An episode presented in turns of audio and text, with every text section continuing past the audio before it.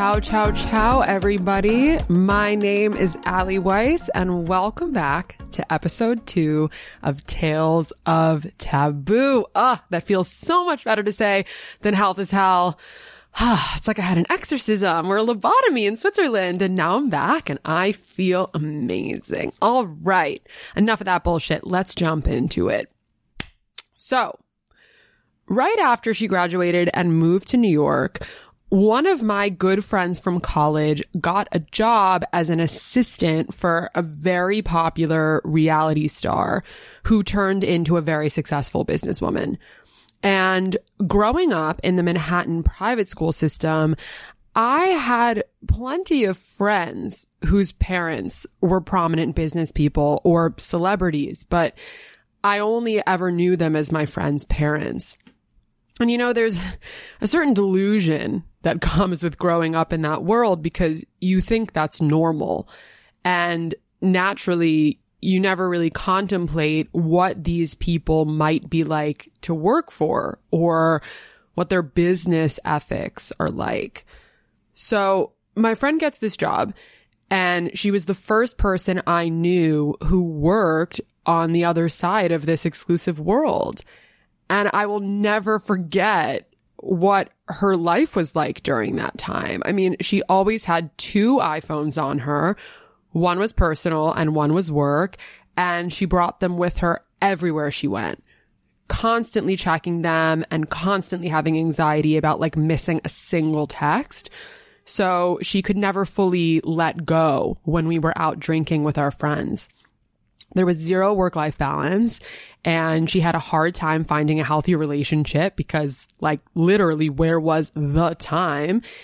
And she told me that her boss would fluctuate between making her feel both wanted and deeply needed. And then on another day, making her feel like a complete piece of shit, like scum of the earth. And when her boss would gift her things, it would always be these incredibly tacky, like fake designer bags out of her closet, including a hot pink fake Birkin, which she ended up gifting to me because she's like, I'm not going to wear this, but I know you will, which tells you a lot about how I used to dress at that time. And the funniest thing ever was in the very beginning of a friendship um, that I made like around that time, a new friendship. I, like it later came out that that bag was fake and I had like sold it off at Beacon's closet or something because I was like, I can't carry this anymore. But my friend was like, Oh, I thought that was real. And my friend also didn't know that I was gifted the fake Birkin. So my friend thought that I or my family had purchased a hot pink Birkin. Um, that's for another time. Jesus Christ. But anyway, back to my friend. So I, I think the thing that was the most shocking actually was how grossly underpaid she was for this work that she did, which was 24 seven. And at the time I was what? 23, 24. And I would constantly be like, babe, stand up for yourself. Like you work so hard. Ask for more money. It's not that hard. You deserve it. And, you know, like there's fear and emotional manipulation and the risk of losing both a needed job to survive, but also this crazy access that it gives you to a world that was previously only available through magazines. And none of this occurred to me. I mean, I was young and stupid, but it, it was also due to the way that like I grew up and the fact that I had just graduated acting school, which is nonstop emotional manipulation, but quote unquote for art. I hate myself.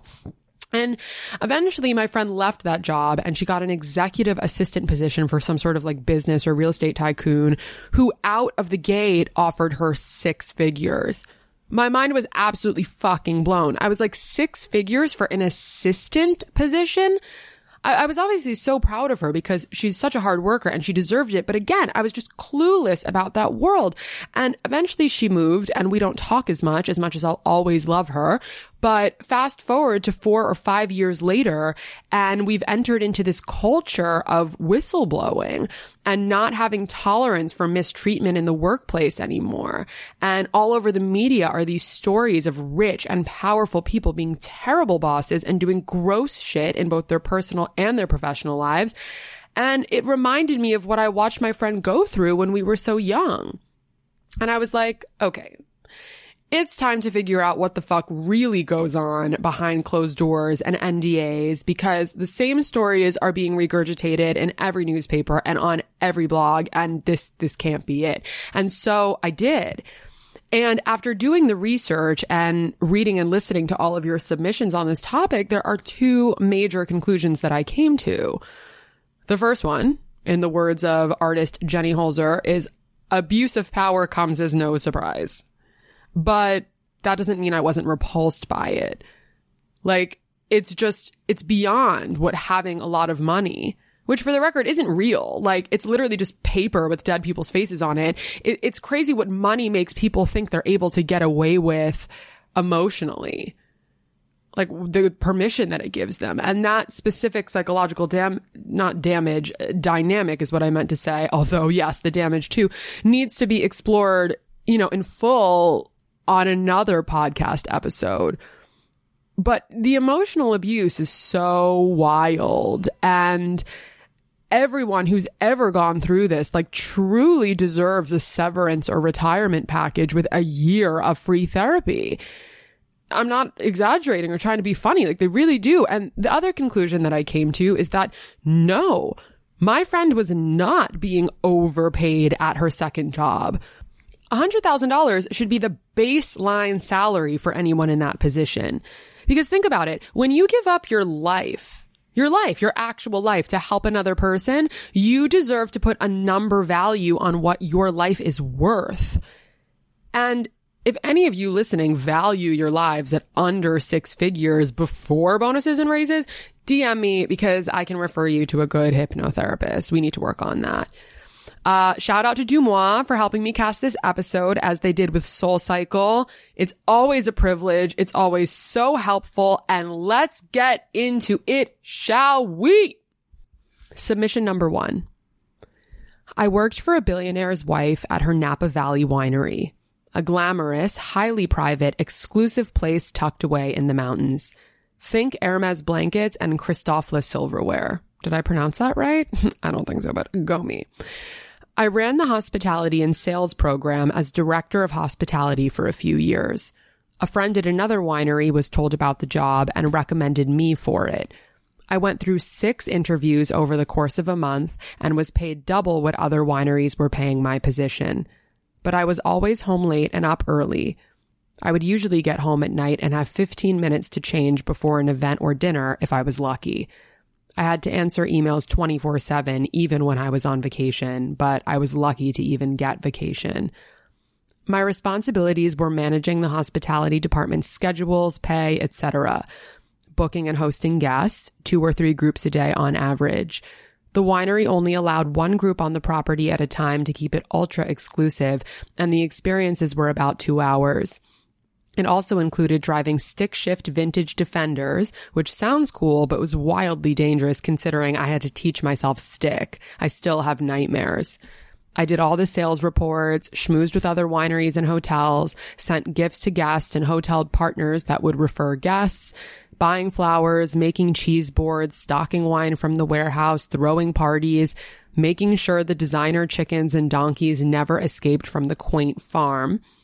Before working here, I never knew that there are actually in existence designer chickens that run up to $2,000 and they lay heirloom eggs. Blue, green, white, spotted. Before I started working there, I was warned by other people that there were cameras in the trees to record employees and make sure we were all doing our jobs. I never actually saw said tree cameras, but I definitely tried to spot them. There were cameras in my office and the tasting room. On the first day, the then general manager, there were three that year, quietly walked over and put tape on my computer camera, then not so subtly told me we were being recorded. There was no uniform, but we couldn't wear heels, couldn't paint our nails, no bright colors unless it was close to the color the owner specifically had made by a color artist to be the color of the winery. We had to use full polite words such as thank you instead of thanks, yes instead of yeah, it would be my pleasure instead of sure. And we were often referred to Emily Post for any etiquette issues. The hardest part for me would be going from terrible meetings where people would be panicking or crying and then having guests arrive and immediately needing to switch on the charm and host them for two to three hours. Because everyone would get fired for tiny things, everyone freaked out about everything. Mostly ridiculous stuff like dry cleaning the custom blankets, Whole Foods running out of tulips, only having mixed olives on the cheese board instead of bright green ones. And by freak out, I mean people would have full blown panic attacks about these tiny things that the guests didn't really care about, but the owner found incredibly important. I would go from comforting a crying person in the bathroom to telling them not to forget to fold the toilet paper when they were done. And then I'd go talk to the guests and listen to their stories about paying an extra $50,000 just to get the perfect rose gold on their Bentley, or how upset they were when Thomas Keller didn't say hi to them at the French laundry. Two years before this, I was teaching English in Africa, and my concerns were making sure the kids had something to eat at night. I would just sit through these tastings and try not to feel like I was dying inside and show up the next day and do it again. The job definitely had perks, endless wine and gifts from other wineries and guests. Plus, I was flown on the owner's G5 a few times, all alone to go taste wine abroad. Looking back, I should have asked to bring someone, but I think I was so confused as to why I was even on the plane in the first place that I never even thought of it. I threw several parties for my boss. They were so stressful that I wish I could say I enjoyed them, but I absolutely did not. One time I remember having a quote unquote caviar emergency, which means they literally just ran out of caviar. My boss was highly metic- meticulous and paranoid. Everything had to be picture perfect 100% of the time. We would have three hour long meetings, not exaggerating, about the perfect shape of a cookie, which were gifts. We only sold wine. One time I went on vacation and came back to hear that my assistant had gotten fired for refilling the flower water a day late. I met a lot of great people hosting wine tours though. My favorite person was a guy who worked his whole life in a very successful nine to five job, but was so miserable, he ended up, he believes, giving himself a very major stroke and ended up in a wheelchair in his late 40s. It changed his and his husband's entire outlook on life. They were so busy working that they never focused on the important things, such as friends and enjoying the moment and actually spending all the money they were saving up for their own enjoyment not to just sit and watch it pile up in a bank. He was honestly one of the happiest people I have ever met, and it was such an inspiration. Luckily, I never had to do anything too crazy, but one time I did have to help bury cow horns filled with poop because it's supposed to be biodynamic and help cool the soil or something. I'm still a bit lost on the logic behind that one. I was always prepared to get fired because that was just the culture, which I think set me up for thinking about quitting. I was pretty much the only staff member that lasted over a year.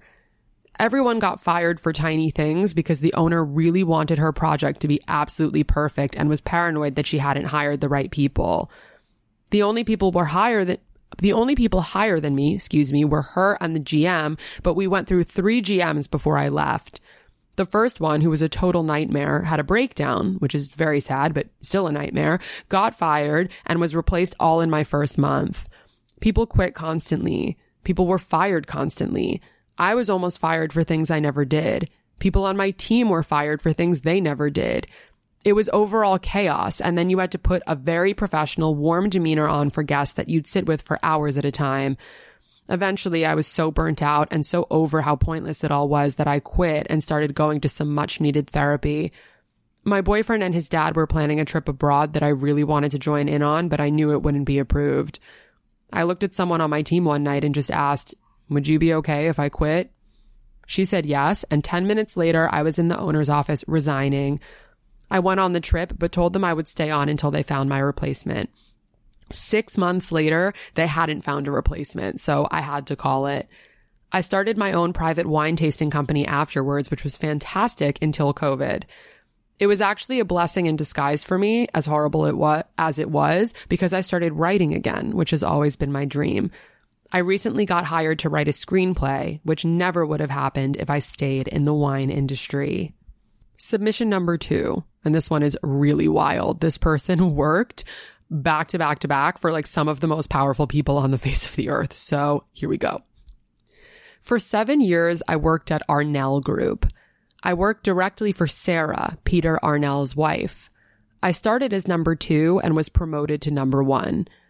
It was the devil wears Prada, except that Sarah was and is a lovely person.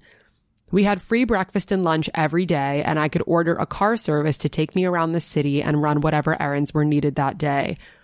This would run the gamut from delivering materials to a client meeting to buying underwear for Peter.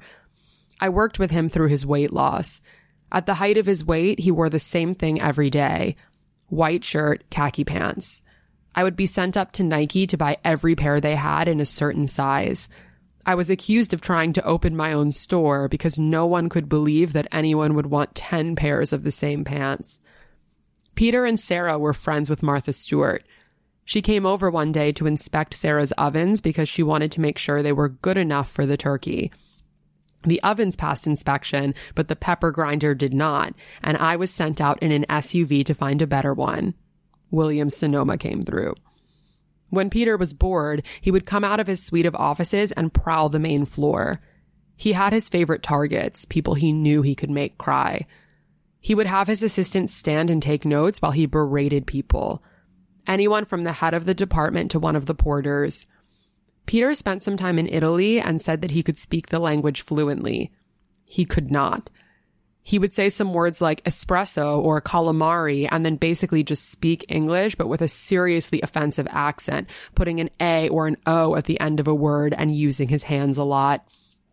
We had a former NYPD officer as our office manager slash front desk person, and he was armed at all times. Peter had a gun license as well. He would carry a pistol on his ankle for no other reason than to show it in meetings. Peter had FDNY gear in the back of his car and would have his driver, Luis, take him to the scene of a fire, put his outfit on, and take photos. He told people he was a deputy firefighter. He was not. Holy shit. That was Allie's note. Holy shit. That was not written in here, but like, holy shit. A lot of people thought that Peter lost weight because of a tummy tuck. I can confirm that he didn't. I paid all of their bills. He did it by going on an amazingly strict diet. At one point, he was consuming nothing but oranges and seaweed, both of which are very high in vitamin C, so his skin turned orange. He did have surgery to remove skin. All of this said, Sarah spared me from the worst of it, and like soldiers on a field, I am still good friends with a lot of the other women who served time working for Peter.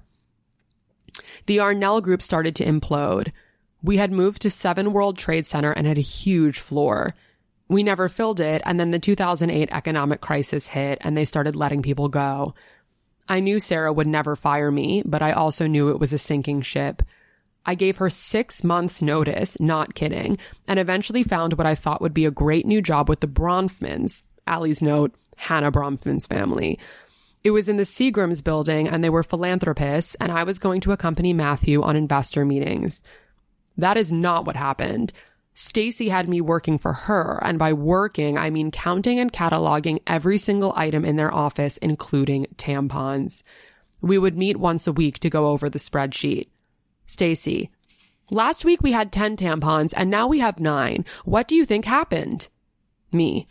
Well, Stacy, I'm guessing one of the women on staff had her period and used it. Stacy. Blank stare. Me. We're low on sugar. Should I buy some more?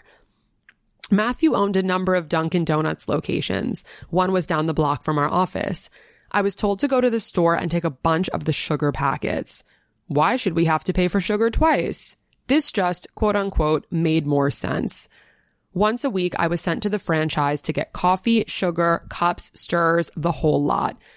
Didn't matter if they were in the middle of a rush earning money. I was to stop everything and ask them to refill our stock. We needed a second assistant and my friend was looking for a job. She came to work with Stacy and it lasted a month. When the time came for her to quit, she asked that I be in the room. I thought it was strange, but she said she needed me there for support. That allowed me to witness the insane exchange wherein my friend said she was quitting and Stacy said she refused to accept her resignation. And then she tried to physically block the door. I had to convince Stacy to move. My friend walked out of the room and never came back. Stacy told me my friend was weak, that people left her constantly because they were intimidated by her strength and determination. Their marriage was a mess. Stacy would constantly scream at Matthew and threaten to divorce him. He had already been divorced twice and she knew he wanted to avoid a third. Every fight came down to her wanting more in the prenup, and every time he would give in. I had to leave. On my last day, she took me out to get mani pedis and told me she knew I would be back. I never saw her again. When they did finally get divorced, Matthew reached out via LinkedIn to let me know. Then I went to work for Linda Gosden Robinson at BlackRock, Allie's note, asset management group, very large and famous and successful one. I was second assistant. There were four to six assistants at any one time. Her number one had been with her for 14 years. A woman I knew from my time at Arnell Group was with her for seven. So I thought this would be a good fit. It was not. Linda did zero work for the company. The rumor was that she had slept with the CFO when they were in college together, and perhaps she had some dirt on him. We had to print out every email, sort them by subject, and then draft and present responses to her. She didn't write a single one. We spent hours with her at the hair salon.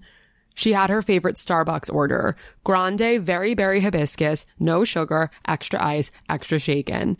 We had to go down to the Starbucks in the lobby of BlackRock multiple times a day to get it for her. One assistant was in charge of her orchid. There had to be updates every day as to the status of the orchid. Was it watered? Why or why not? She had two kids who she never spoke to. They had multiple tutors and did none of their own work. The tutors would write essays for them and then help the kids commit them to memory so that they could regurgitate them the next day in class. Linda came from money. Her dad was Freeman Gosden, most famous as one half of Amos and Andy. I did not know about this when I took the job. My mom is white and my dad is black. Had I been aware, I never would have signed on. When I did find out, I went to ask her second in command about it, a guy named Matthew. He told me that, in fact, because of her connection to Amos and Andy, Linda very much understood what it was to be black in America. You see, when they had to transfer schools, everyone was surprised when she walked in the class. Her teachers and classmates had expected her to be black and were so happy to see that she was actually white. Because of that experience, Linda knew the racism that black people experienced every day, so I should be grateful for her understanding and compassion. Ugh. In the six months I was there, Linda cycled through 10 assistants. While I was interviewing for Linda, I also met with Ron Perelman, Ali's note, investment legend worth approximately $3.7 billion and owner of Revlon. I stayed in contact with his office, and when I decided to leave Linda, I went to work for him. This was a mistake. They are friends. At Mac Andrews and Forbes, where Ron works, all of the women are called by their first names. All the men are to be called by their last name. The in-house counsel liked to comment on the women's bodies. He especially liked the number three's chest. She knew this and wore extra low shirts. I was number four of eight total assistants. The number one insisted on keeping the number two, even though Mr. Perelman didn't like her. The woman who sat behind me, number six, came from Harvey Weinstein's office. She told me it was okay that she sat in the back corner because she was, quote, fat and ugly, her words, and no one should have to look at her. Every day, Mr. Perelman would take a nap from 2 p.m. to 4 p.m., so we would all have to sit in silence for those two hours. We weren't allowed to leave on the off chance that he woke up and needed something. Mr. Perelman had separate phones for different people. He never took direct calls or emails. We would have to call people from our phones and take messages. We could not send emails outside of the organization. Only number one and number three could do that. Mr. Perelman had a phone just for Jon Bon Jovi. Literally. He was the only person who texted him to that phone. I would have to type out the text and put it on a table outside Mr. Perelman's office. Number one would then bring it in. He would dictate a response, and I would then type it into the phone. He was also good friends with Jamie Foxx. I was in the room when he gave Jamie the Verizon commercial. He just called up and asked if Jamie would like it.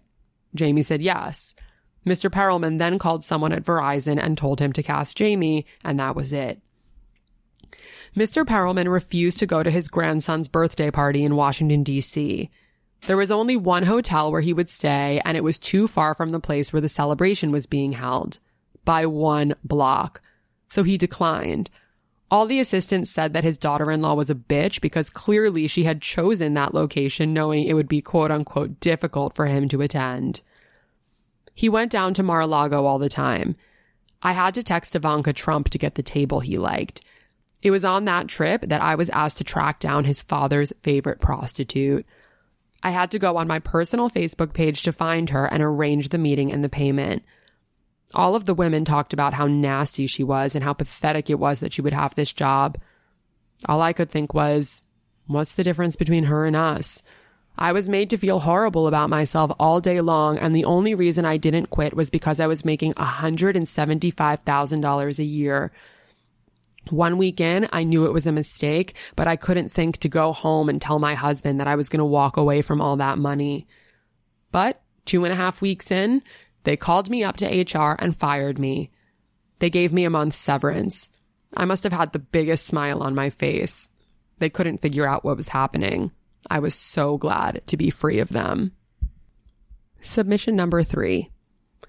I worked for the son and heir of a billionaire investor from a famous hotel family that is often referred to as one of the wealthiest families in America. I was at one of his startups for about three years, referred by another person who was working at the company. He started the company with a rich socialite, and the two of them hired a lot of their rich friends from high school, college, and just general people that they hung out with. It was a super toxic work environment. Imagine mean girls plus fashion world plus rich people looking down on regular people. The office was on a prime street in Soho. The management was so terrible, but to be fair, they were struggling also, since the people who started the company were mostly never around, and when they were, they would take over and demand everyone drop everything they were doing to cater to whatever they needed. The guy who started the company would literally sit at anyone's desk, whichever one he felt like, regardless of whose it was. Then he would eat his lunch or breakfast and just leave his trash there. I once complained to my partner about it, and he reminded me that a billionaire has probably never cleaned up after himself before. People came in at whatever time and left at whatever time. The VP and HR who ran the company day to day would hide in a conference room and leave early.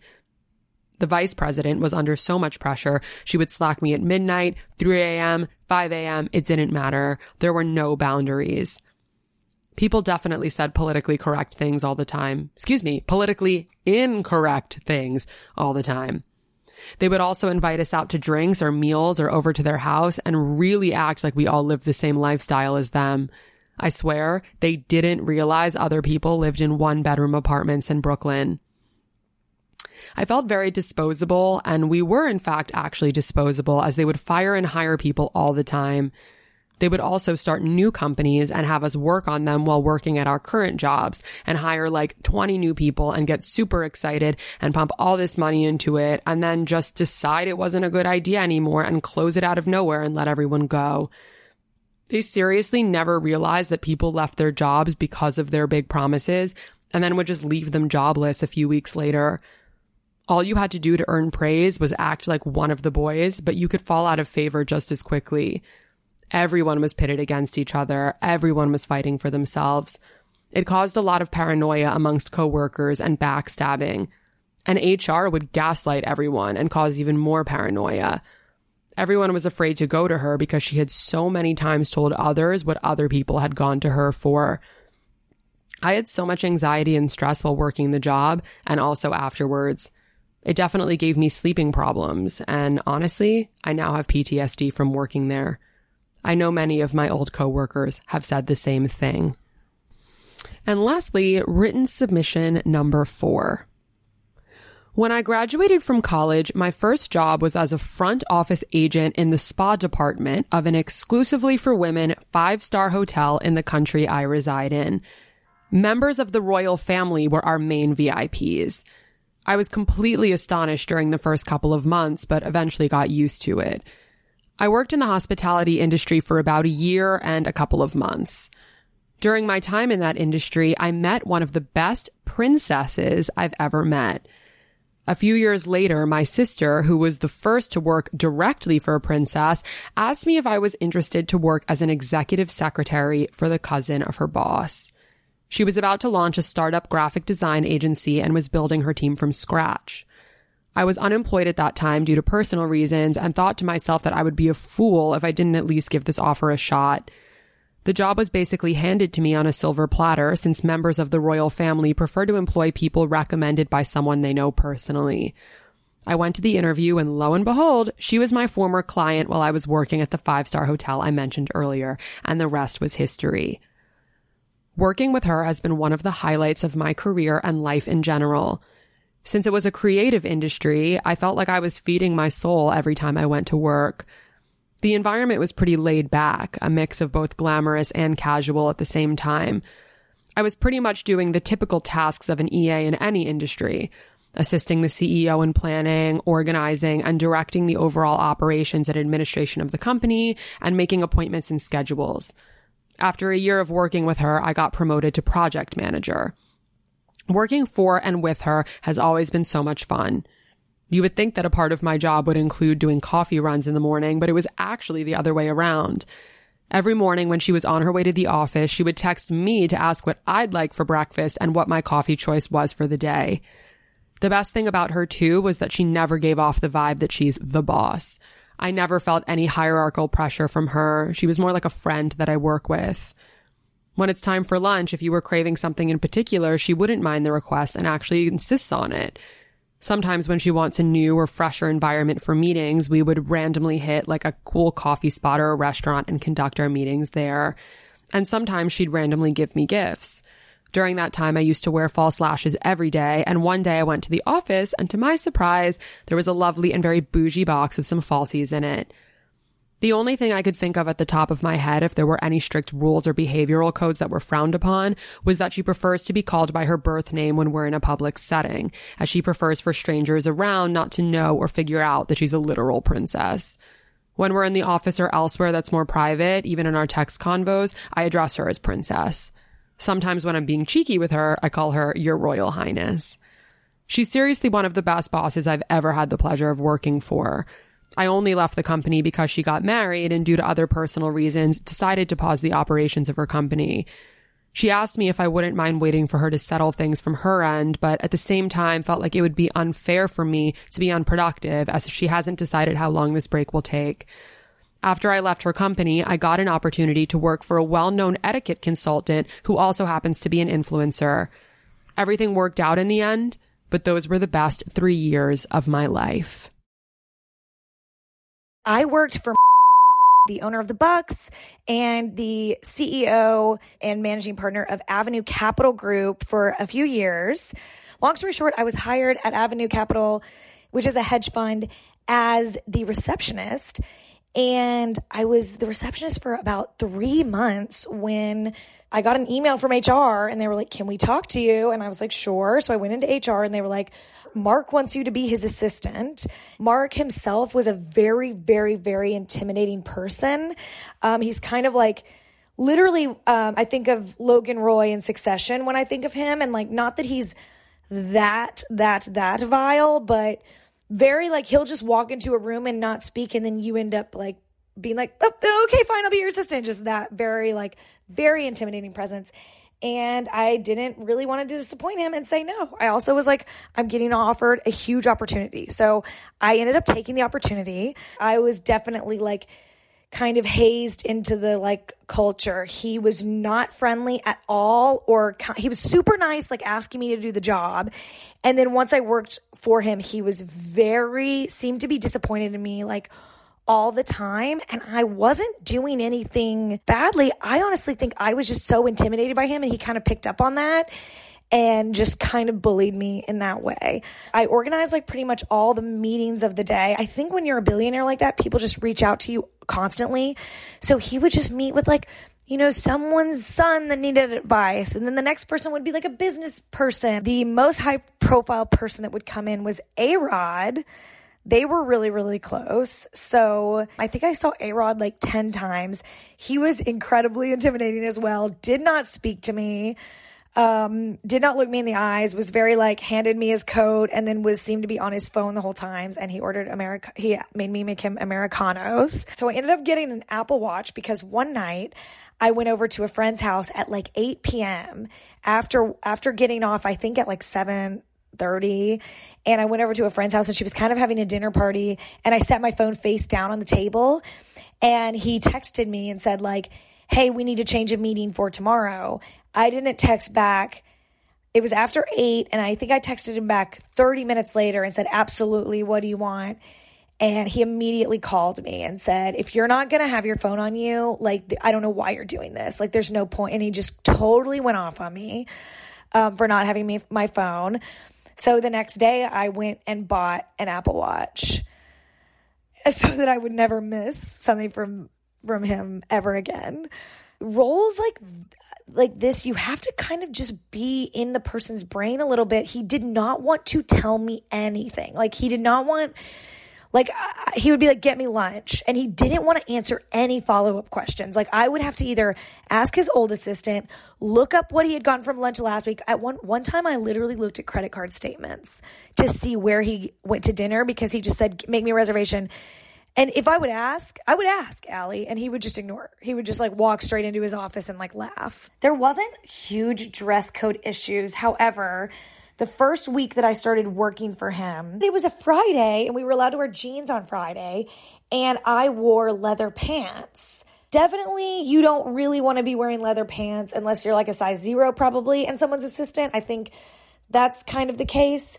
And I'll never forget, Marc looked me up and down, which he actually would do often, like in a very terrifying, like, like sexist way, in my opinion. Um, like, you know how like people won't get really sexually harassed at the office, but men will just kind of like look you up and down in like a very intrusive way? That would happen a lot. And I remember he looked me up and down, and the people left the office, and he goes, you know you can't wear stuff like that if you're going to work with me. So one time he had dinner reservations at 6:30 and he said like come get me in like 5 minutes. And I literally was so nervous sitting watching the clock, got up after 5 minutes, knocked on the door. I'm like, "Hey Marc, you said to come get you in 5 minutes." And he goes, "I'm talking to my sister right now. You need to close the door." So then another 5 minutes goes by and I'm just sitting there freaking out like, "Should I go?" And like another 5 minutes goes by and I go knock again and I'm like, like it's five minutes. And he goes, I said, hold on. And I'm like, okay, fuck this. So I just go back and sit at my desk. And like 20 minutes goes by and he busts out of the office and he's like, what time is it? And I'm like, it's 6.50. And he's like, my dinner reservation was at 6.30. I fucking told you. Just goes off on me. Immediate tears for me. Fully immediate tears he's like, if if you're gonna be my fucking assistant, like you need to like let me know like exactly what time, blah blah blah blah. Like I you knew I had things at six thirty. Like it doesn't matter if I'm in there with Sonia. And I was like, you told me twice to shut the door. He's like, that doesn't matter. You're in control of the schedule. Like, not me. Do I have to do everything? We didn't really have any crazy good parties. Um, he would throw a huge event at his Connecticut home for us every summer, which was like amazing. And there would be like full, like, catering, DJ, magician. The house was huge, like a full staff.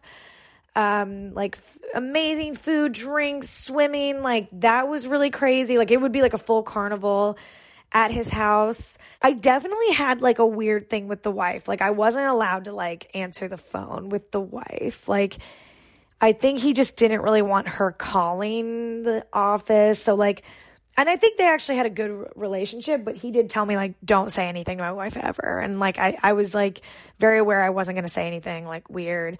I did suspect that there was a woman that he was sleeping with that actually used to work at the company and I had just heard weird things through the company that like maybe she um you know, she had like tried with him and like the wife had gotten really upset that she was working there and like that was really weird and that I had heard there was a thing and she would come do meetings with him often.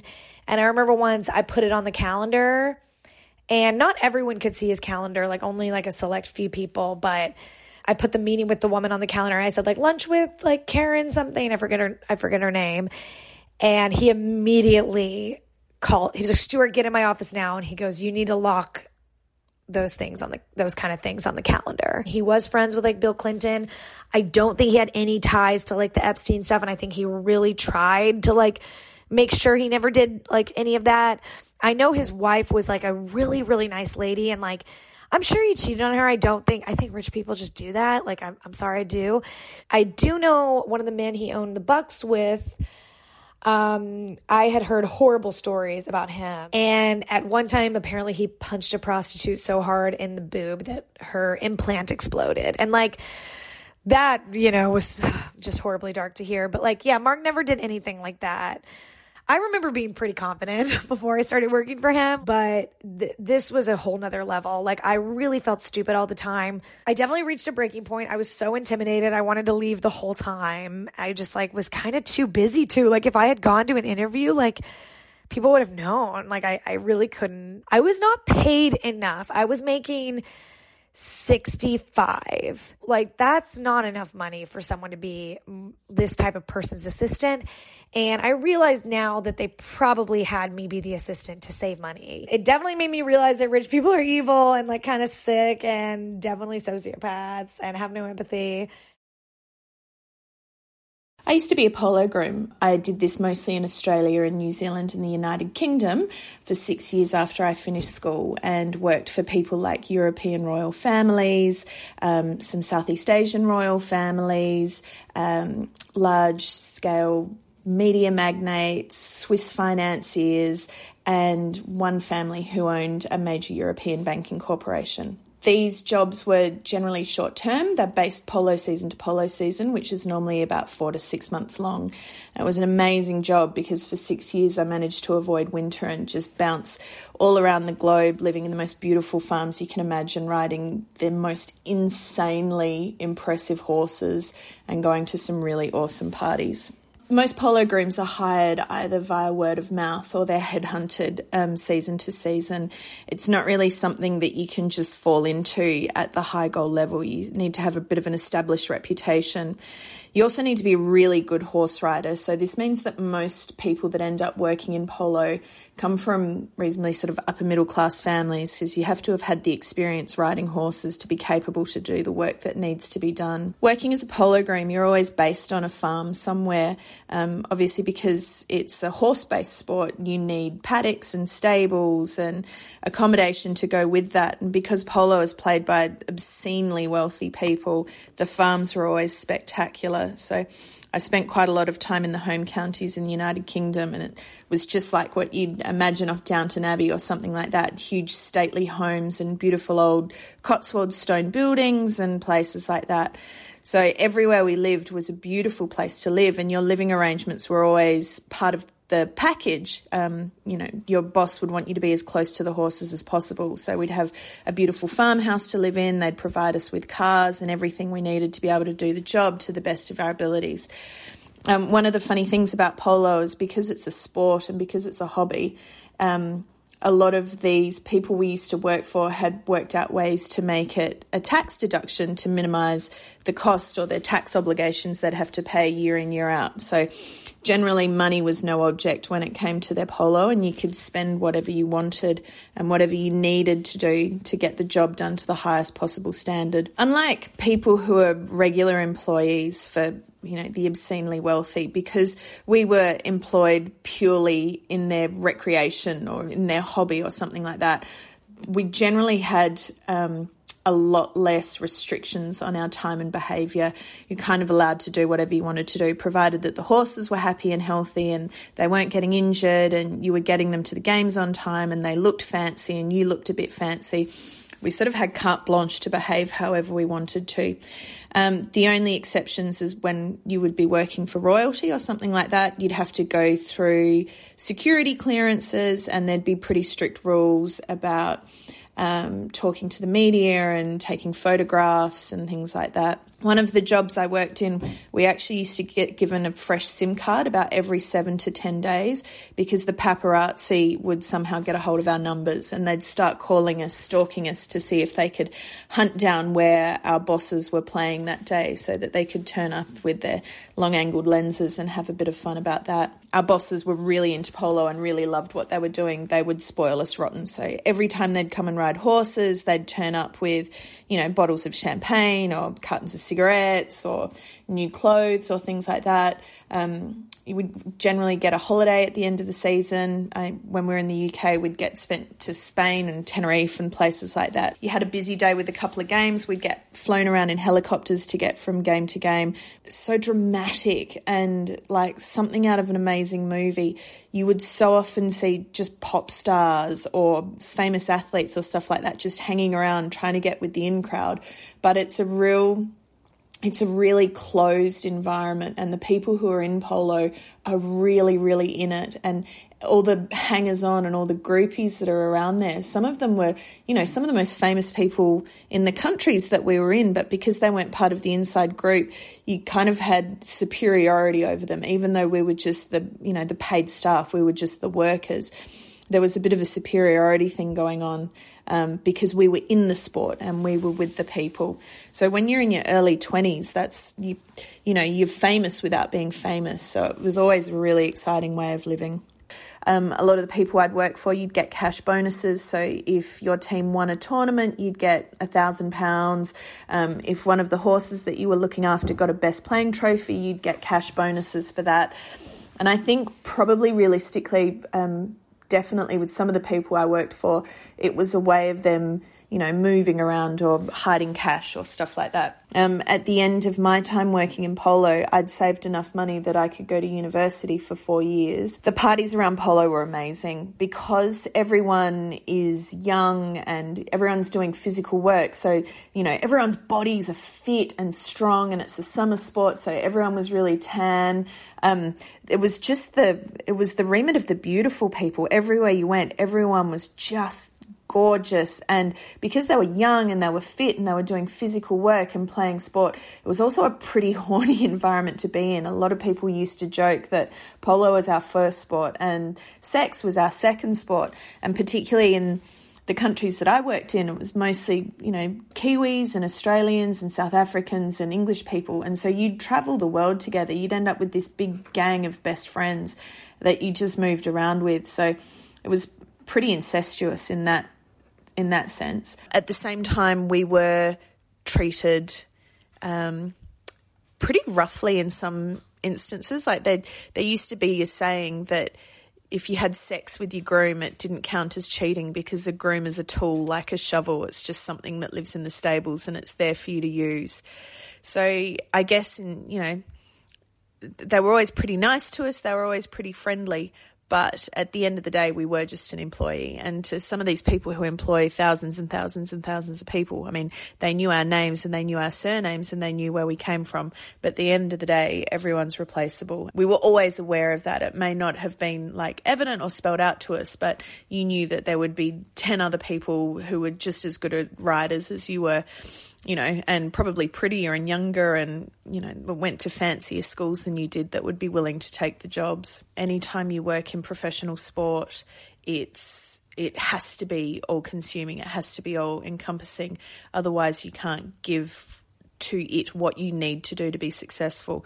But added on top of that, you're looking after, you know, between tw- between 10 and 20 horses and horses can't feed themselves and they can't let themselves out of stables and they don't really exercise themselves. So, you know, it's like being a boarding house mistress or the mum of 20 children that need to be looked after every day.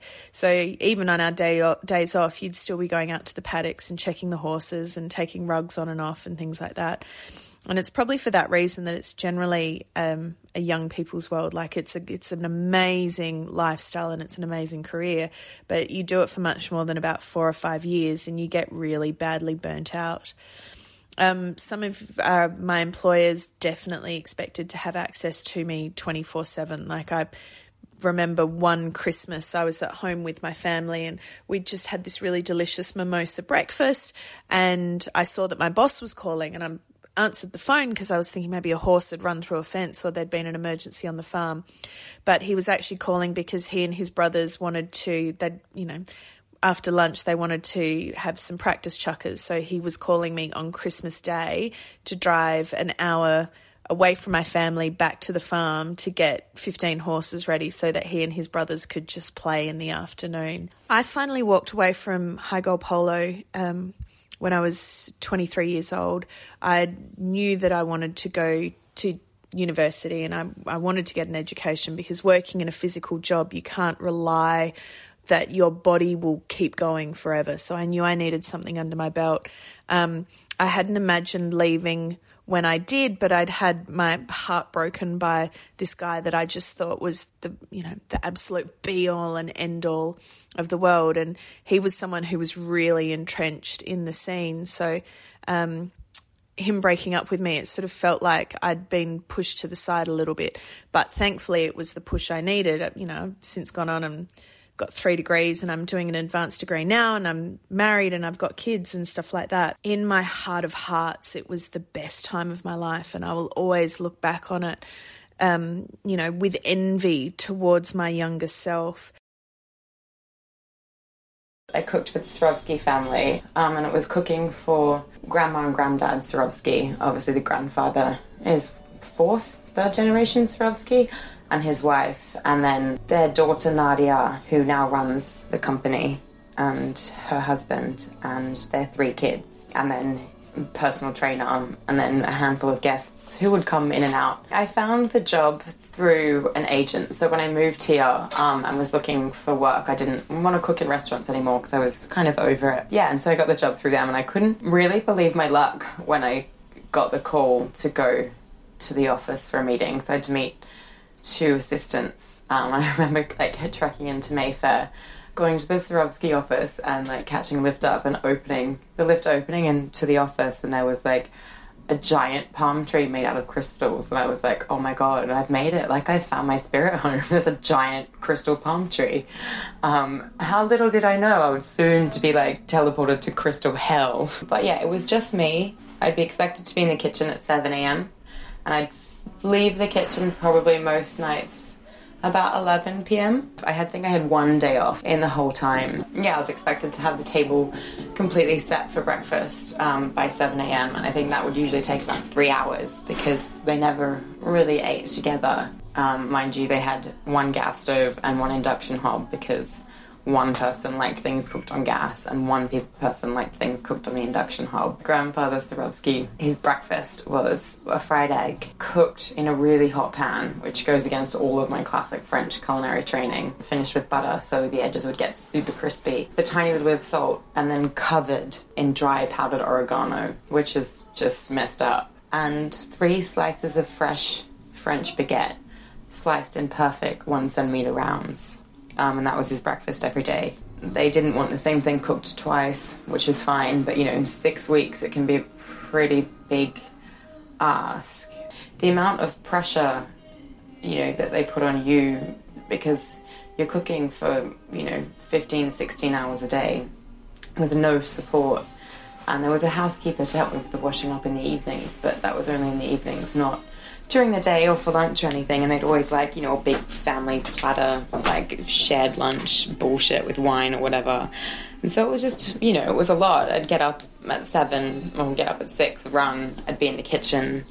Um, I'd cook, you know, cook and make breakfast, and while they were still faffing about and eating, I'd prepare lunch, and, you know, some of them would go off the personal trainer or some of them would work or some of them would float around the house. My god, I have never seen so much matching jewelry to swimsuit to caftan situation. Like that in itself was like pretty magical. I really, really, really was treated like hired help. And I think in a little in a kind of in a way it sort of scarred me really from doing much private chef work ever again. Yeah, there were a couple of times where I was sort of confronted to my face. I guess a lot of them were more sort of snide passing remarks. Like I remember, because I wasn't that comfortable with driving in Spain. I don't know why. I just don't think I wanted to because driving in Mallorca is fucking hectic. And so I asked Hakim, the housemaster, if he could uh, drive me into the market one morning to go fruit and veg shopping. And the grandmother was standing there and she was just like, ah, you know, the other girl was way better than you. You know, she could speak Spanish and she'd just take the car by herself and mind her own business. Another time was, I think, after my first or second day there. You know, it was just me and I was cooking for 10 people. After breakfast, Nadia came in to me and she's like, oh, you know, I just want to talk about, like, you know, the table settings. The table just, you know, wasn't beautiful enough. Like we need to we need to fix this. Like we want it to be decorative and you know lavish. And it's just like, all oh, right. So now I'm a fucking like interior designer and stylist as well as a chef. And there was another lunch where like Nadia's worst thing in the world is like raw onions. Like you know maybe in the taco they're good, but I don't think anyone really like loves raw onions. And so I like made this really nice raw shaved fennel and like citrus salad to have alongside fish at lunch. And she like stormed up to me into the kitchen with the bowl and like dropped it on the table. And she was just like i said no raw onion. And i was just like um it's fennel and she didn't like that very much and so just refused to eat it and then refused to eat anything to do with raw fennel um, for the rest of the weeks that i was cooking for her and the grandfather wouldn't acknowledge me i don't think he spoke to me like even said hello to me for the whole time that i was there there was never a thank you we just expected just like would sit down and have his lunch or breakfast on the table and just would never even come into the kitchen. Um, I think he would just, you know, pretend that I was completely invisible. Unfortunately, chefs are still, you know, it's still a service industry, so you're really never paid what you should be, you know. I'm not discrediting graphic designers or photographers in any sense, but you know, when they can charge like five, six, seven hundred pounds to a thousand pounds, you know, an hour or day rate, and then like as a chef, you get laughed at if your day rate's two hundred and fifty pounds. So I think the Swarovskis were paying me one hundred and fifty pounds a day. If you break down, you know, the hundred and fifty pounds as to the hours that you were working in a day, like it was less than minimum wage. I remember one one day their son, the kid's kid, also the grandson, asked the grandmother for some money to buy his sister a bracelet from like the little local street market. And she handed the kid a 500 euro note right in front of me. It just grossed me out on so many levels. A, that the kid would have to give this 500 euro note to this street vendor who would probably, you know, if he was lucky, make that in a week or a month. And then also to know how much she was paying me. One of the nicest days I had was kind of I got to take sort of a day off to look basically be a nanny for the kids. Um, you know, so kind of doing two jobs at once. The husband and I swam like around three headlands, and there was this really beautiful re- restaurant. I think it was made quite famous in The Night Watcher, that series. I've never seen it, but it's this very beautiful restaurant that sits kind of atop of the sea in um, in Deià. And it was like probably like in in light of being cooking and, and trapped in hell, it was probably one of the most glamorous moments of my life. Like the husband and I swam in, and I was obviously in a bikini because I was swimming, and then like walked up onto the beach and like dried like su- like sun dried our skin, and then like the grandma Swarovski had my dress and just like threw it on and you know swanned into lunch. Yeah, so I was meant to cook for them for six weeks, but then they all had to fly back to whatever various countries and parts of the world um, and so I ended up only working them for them for four weeks, and it was basically I was told that I was leaving tomorrow, and a flight was booked for me. And they really tried to fight my contract and not pay me for those two weeks. And like, you know, I don't have a lot of money, and so I'd you know subletted. I'd sublet my flat in London for the whole time because I was like, well, if I can save some money and save some rent, and you know, so I didn't have a home to come back to. Like, thankfully, my sister lives in London, and I was able to crash on her couch, but was still sleeping on a couch for fucking two weeks. Um, and they were refusing to pay, you know, refusing to pay. You know, 14 days of wages, which is like penance for them. So that was a bit of a fight. Hakim, the housekeeper, and I had a really good time. And I think if it wasn't for him, and I guess like an instant family vibe that we got from each other, I don't think I would have stayed as long as I did or lasted as long without losing my fucking mind. I worked at a company that caters to the ultra rich, specifically to people who are usually in business, but there were also a couple celebrities. I didn't really have a job title. I was kind of des- designated to look after the really, really difficult ones because I just somehow was able to mesh with them. It's almost more like an executive assistant. Like I'm coordinating everything that's a little step, a few steps above your daily chores. So travel, um, you know, birthdays, what, whatever it may be. And it was usually to do with them going somewhere and making sure that literally everything when they're there is organized and on the way there. And I would look after their extended families as well. And you become really, really ingrained in these families, and you genuinely sometimes know more about these people than you know about your own family, which is very strange. I was actually referred to the job by a friend. It was just because I was a super organized person. I would move between locations, so I would very much be kind of you know, on the go. It could be anything between, you know, me being in an office setting, which is very peaceful and a really comfortable way to do the job, to like, you know, taking calls, answering texts, whatever it may be, literally when I'm like 10 drinks in on a night out. No is not really an answer. You can always figure it out or you can always find a plan B. So that was really a behavioral thing. You wouldn't just be like, "No, I'm sorry, this isn't possible," because the response would just never be good.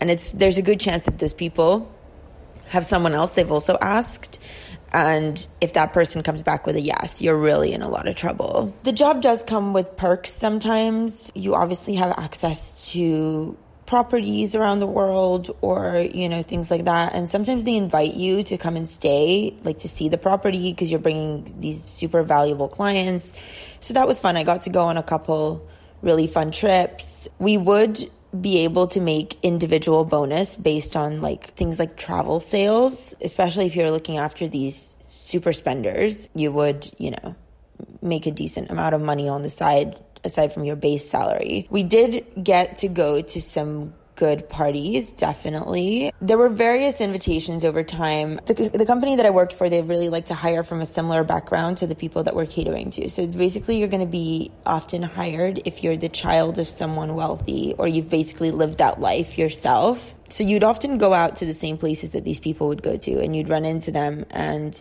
you know, it's usually like private members clubs and things like that. And, um, you'd actually get to hang out with these clients completely by accident.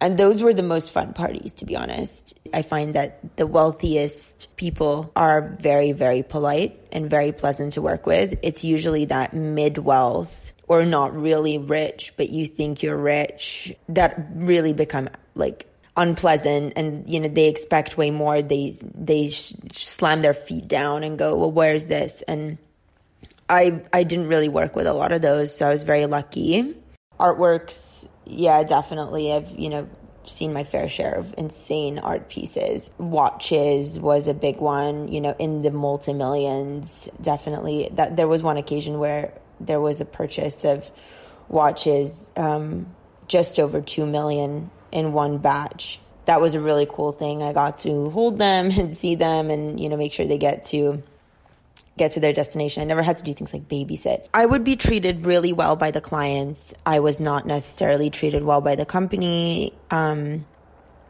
the owner of the company, she was, she would treat you well one day when she realizes you're doing a really good job. And then the next day she would treat you like absolute garbage. You know, I had a lot of mental health issues during the years when I was doing this job it was very difficult to manage that because the the hours, you know, the expectations were wild, and it was it was very rare that anyone would be willing to offer any help.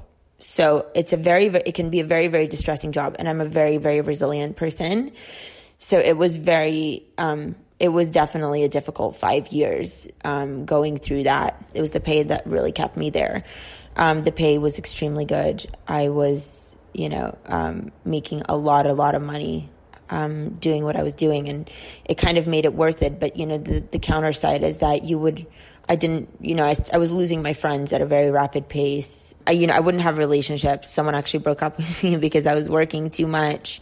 Um, and you kind of do I think everyone in these jobs goes through a phase where you do go into that party phase and you really go down that rabbit hole and you know you have a lot of fun partying and doing these things and that was also really challenging because now you're getting even less rest because you're working like you know 17 18 hour days and then you're still going out and you're sleeping like 2 hours and going to work constant access to me was a must it it really is a juggling act and i saw a lot of people come into the industry and not make it very quickly. They would crumble within weeks sometimes. Ultimately, I left my job because I, you know, I was getting older and I thought, I, I you know, I'm, I'm to miss my, honestly, my biological clock. And I was like, I, you know, am I to end up single and alone with no kids?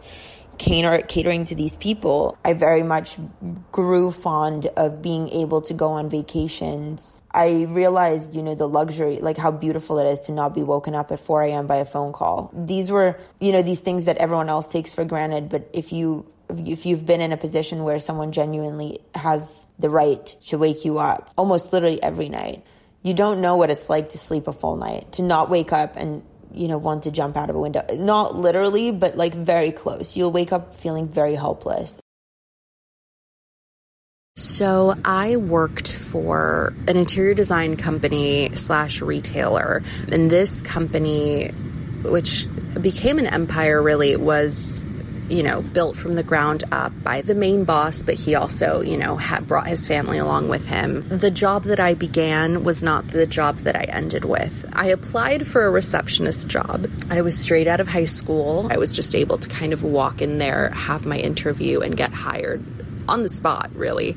The reason being, I found out later, is because this place had a very high turnaround. Because it was such a toxic work environment, anyone who got hired wouldn't last more than a year because they would end up either being fired or the main reason is everyone would end up quitting. There were no strict written rules, but there were plenty of strict unspoken rules.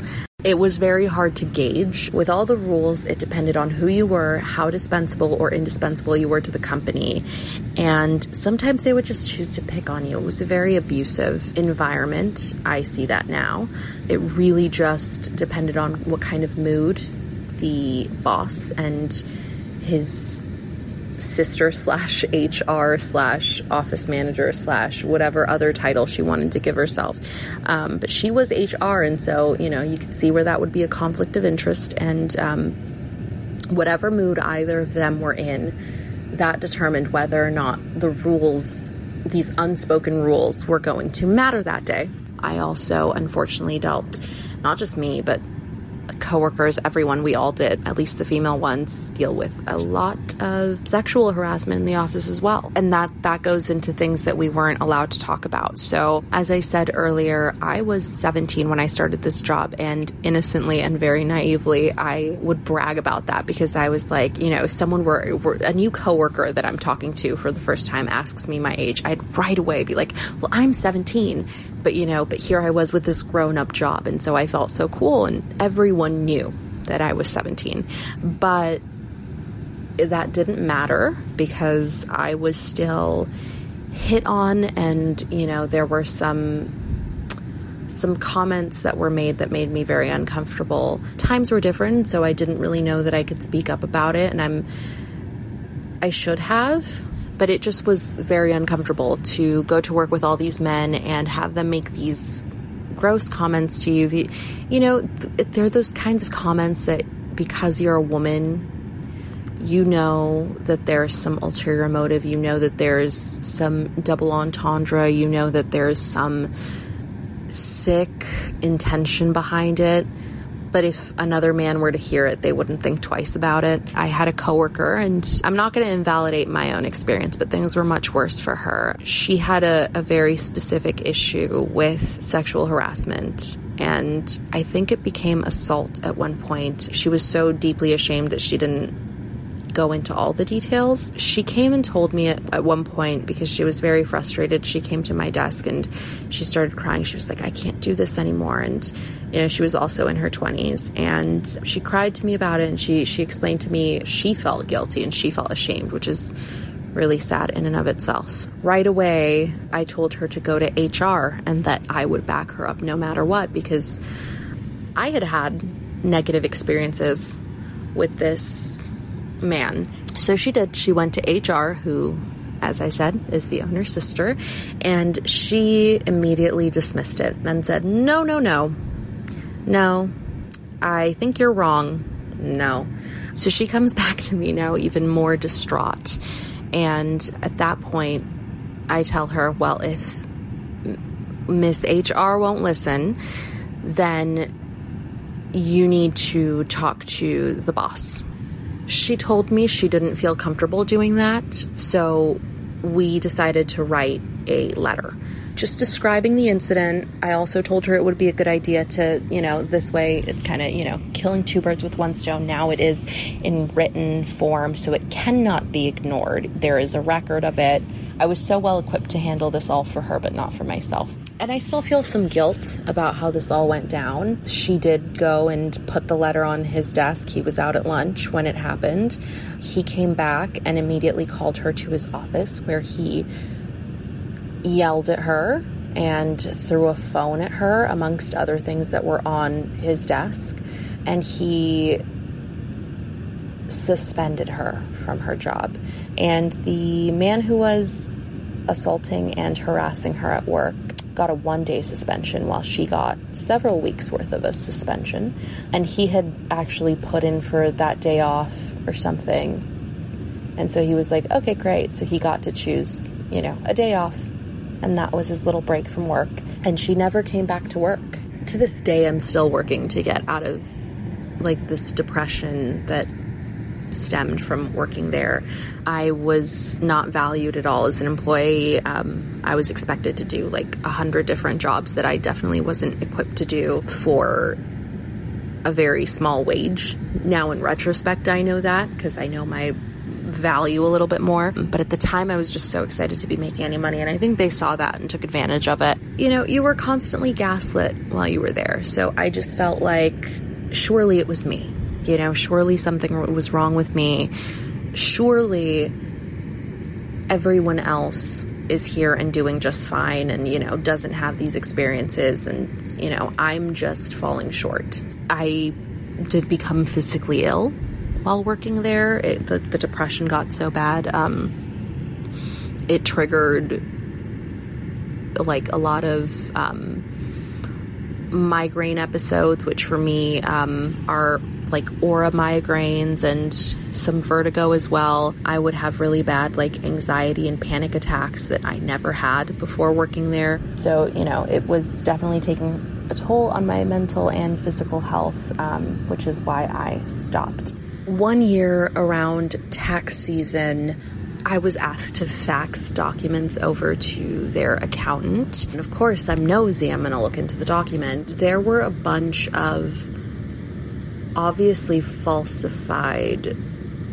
I don't know if they're the W 2 or W, I don't know which form it is, but basically reporting earnings for the boss's children who were, I believe, five and seven and had nothing to do with the job, but they were making hundreds of thousands of dollars, as well as his wife, in order to, I'm assuming, write it off or get a bigger return. I don't know how taxes work. I'm not an accountant. But um, what I do know is there was no reason for his children to be earning hundreds of thousands of dollars every year. No, my boss was not a good boss. My boss and all of his family sucked. I am so glad that I'm gone. And no, I would not recommend this job to anyone else unless they want to really badly witness and be like know firsthand what a toxic environment and an abusive dynamic is like. And that, ladies and gentlemen, is working for the wealthy. Once again, my name is Ali Weiss, and this has been Tales of Taboo. If any of you listening have had similar experiences and are interested in sharing them with me under the indestructible shield of anonymity, please reach out. You can DM me on Instagram at Ali Weiss World, or you can send me an email, which honestly is preferable, at aliweissworld at gmail.com. Weiss is spelled W E I S S. Love letters, hate notes, complaints, death threats, anything else you have can be sent to that email address. And listen, real talk, I know it's extremely annoying when podcast hosts ask you to subscribe and share with your friends and leave a star rating and a review if you listen on Apple Podcasts, but it really does make a huge difference. I am a one woman show. The show is not easy to make, and I believe so much in what I'm doing. Every review that I have on iTunes makes it easier for other people to find and love this show too. And if you love my work, I never ask you for a fucking dime. The least you can do is please leave me a review. Even if you want to say that I have the ugliest eyebrows on the face of the earth and my voice sounds like Fran Drescher's, whatever, just leave it. Um, but seriously, thank you so much for your time. Thank you for listening, for your interest in this topic. And I am looking forward to seeing and hearing you next week. Bye.